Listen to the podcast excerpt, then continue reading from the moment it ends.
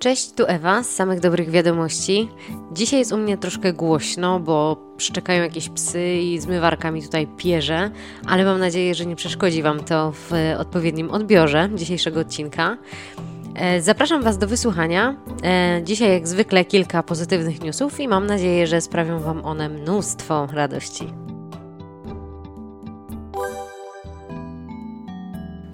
Jak wynika z najnowszych badań, kolonie amerykańskich pszczół powoli wracają do swojej normalnej wielkości. Przez ostatnie kilka zim z rzędu liczba pszczół malała w Stanach o około 28-29%, ale ta zima okazała się dla nich wyjątkowo łagodna. Pszczelarze raportują, że w tym roku stracili tylko, tylko 22% swoich podopiecznych i mają nadzieję, że ta liczba będzie się już odpowiednio zmniejszać w kolejnych latach. Już od kilku dziesięcioleci naukowcy obserwują kurczenie się populacji tzw. Tak zapylaczy, czyli pszczół, które są kluczowe dla światowej żywności. Na ten problem mają wpływ m.in. roztocza, choroby i groźne pestycydy. Wysyłam dużo ciepła do wszystkich pszczelarzy, no i gratuluję sukcesu.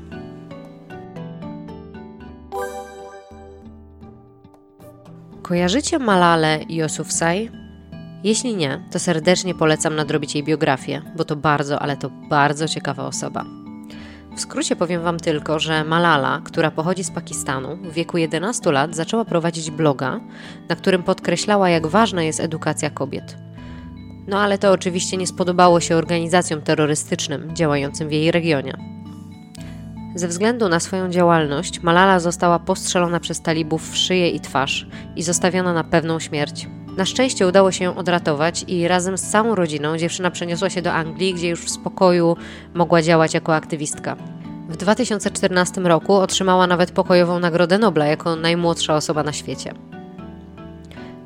No i dobra wiadomość jest taka, że Malala kilka dni temu ukończyła studia na Oksfordzie. Słuchajcie, to jest taka fajna sprawa, że no wiecie, Dziewczyna całe życie walczy o prawa do edukacji dla kobiet i teraz sama staje się najlepszym przykładem tego, że ta walka ma ogromną wartość i jednocześnie przeciera ścieżki dla kolejnych pokoleń kobiet, zwłaszcza tych pochodzących z terenów zagrożonych terroryzmem. Naprawdę wielkie brawa dla Ciebie, Malala. Ja czekam na Twoje kolejne kroki.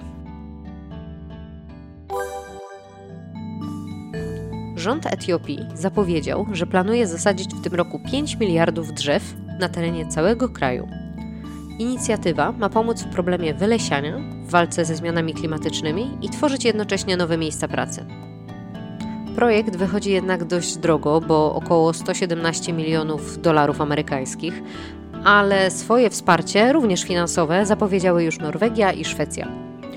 Cały program wystartował już w zeszłym roku, jednak został wstrzymany ze względu na koronawirusa, ale teraz powoli wraca do rzeczywistości. Przy okazji okazało się, że nawet 84% sadzonek zasadzonych w 2019 roku przeżyło i ma się dobrze. Dlatego władze Etiopii są bardzo dobrej myśli. No i ja też. Pamiętacie, jak w ostatnim odcinku mówiłam Wam o walce Nowej Zelandii z ubóstwem menstruacyjnym? Wspomniałam wtedy, że czekam na kolejne kraje, a tu już z inicjatywą wychyla się Polska. Może ten podcast jest jednak dużo bardziej influencerski niż sądziłam w ogóle. Badania na temat problemu przeprowadziła Fundacja Kulczyków i wynika z nich, że aż 39% polskich kobiet z ubogich środowisk przynajmniej raz w życiu zrezygnowała z zakupu środków higienicznych na rzecz innych domowych wydatków. No to jest przecież ogromna liczba, słuchajcie. I jakby tego było mało, to okazuje się, że jedna na sześć uczennic w Polsce, w Polsce Serio.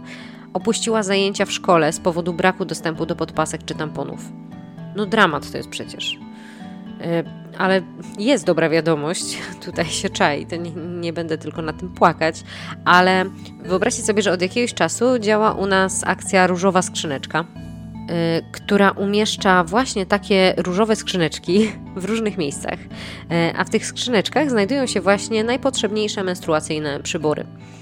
Pierwsza taka skrzynka została umieszczona w Fundacji Centrum Praw Kobiet we Wrocławiu w grudniu zeszłego roku i od tamtej pory w stolicy Dolnego Śląska można znaleźć już dziewięć takich skrzynek, m.in. w MOPSach, e, w Centrum Aktywności Lokalnej i nawet w Caritasie. Poza Wrocławiem skrzyneczka poszła już do Poznania, trzy kolejne będą w Warszawie, jedna prawdopodobnie w Krakowie, dwie w, dwie w Oleśnicy, kilka w Wałbrzychu i tak dalej, i tak dalej. E, organizatorki zapowiadają, że to kwestia kilku tygodni, aż skrzyneczki zaróżowią całą Polskę. A ja przy okazji się pochwalę, że właśnie walczymy o też jedną taką różową skrzyneczkę w krakowskim oddziale Centrum Praw Kobiet. Więc e, życzcie nam powodzenia.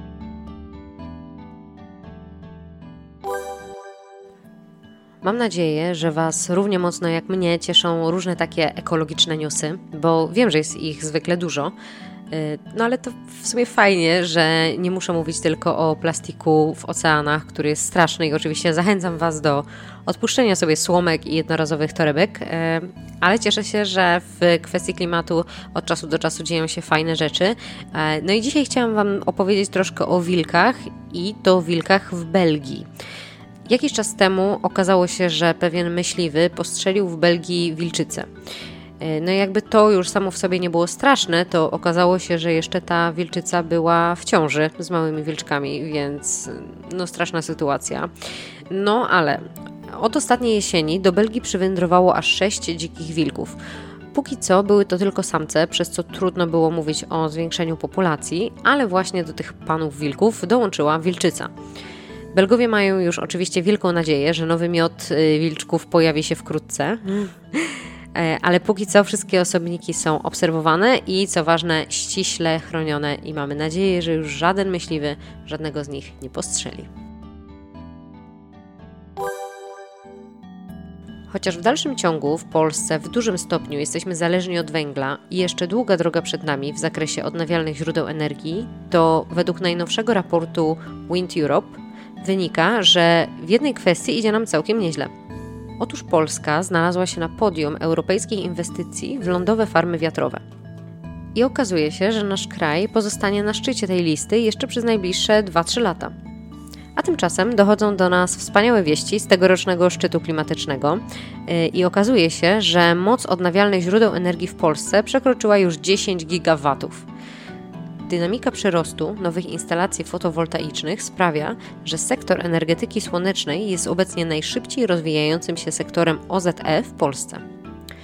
Od grudnia 2015 roku moc instalacji fotowoltaicznych wzrosła o ponad 1600%.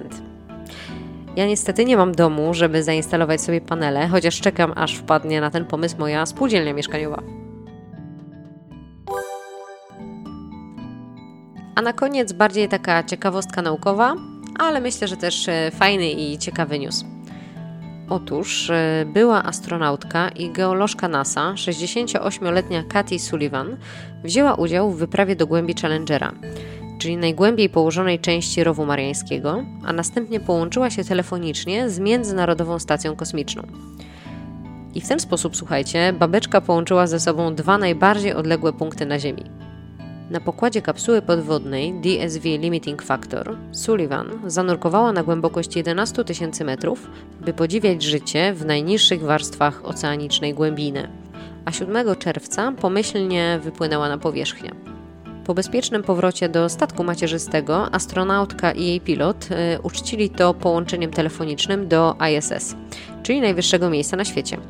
I dodam tylko, że ISS znajduje się na orbicie niskiej Ziemi na wysokości ponad 400 km, podczas gdy ta kapsuła podwodna działa na głębokości prawie 11 km pod powierzchnią oceanu.